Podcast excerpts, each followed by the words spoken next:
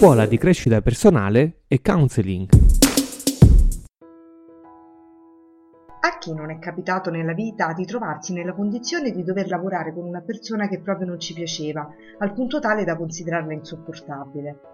Comunque sia andata e qualunque siano state le dinamiche della relazione con questo collega, possiamo ora chiederci quale fosse l'aspetto della sua personalità che davvero non tolleravamo e dopo averlo individuato possiamo chiedere a noi stessi quale parte di noi lui rappresentasse. Certamente saremo portati istintivamente a rifiutare l'ipotesi che una tale persona sia portatrice di qualcosa che esiste anche in noi. Qualunque sia il male che vediamo in lui, siamo pronti a giurare che non c'è traccia della sua stessa mostruosità in noi.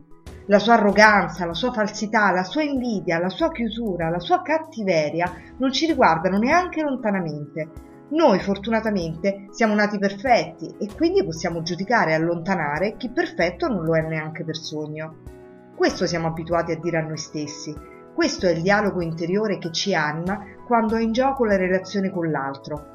C'è però un esercizio che possiamo iniziare a fare per smussare la nostra intransigenza e allenare la nostra umiltà.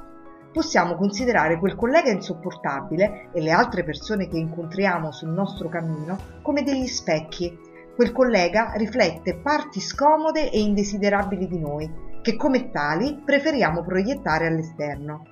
Possiamo così fare un passaggio fondamentale che ci darà consapevolezza e maggiore tranquillità. L'altro non è un nemico, è un maestro che ci offre la possibilità di conoscerci meglio e di diventare meno giudicanti anzitutto nei confronti di noi stessi. Se siamo giudici feroci nei confronti degli altri è perché lo siamo in prima istanza nei nostri confronti.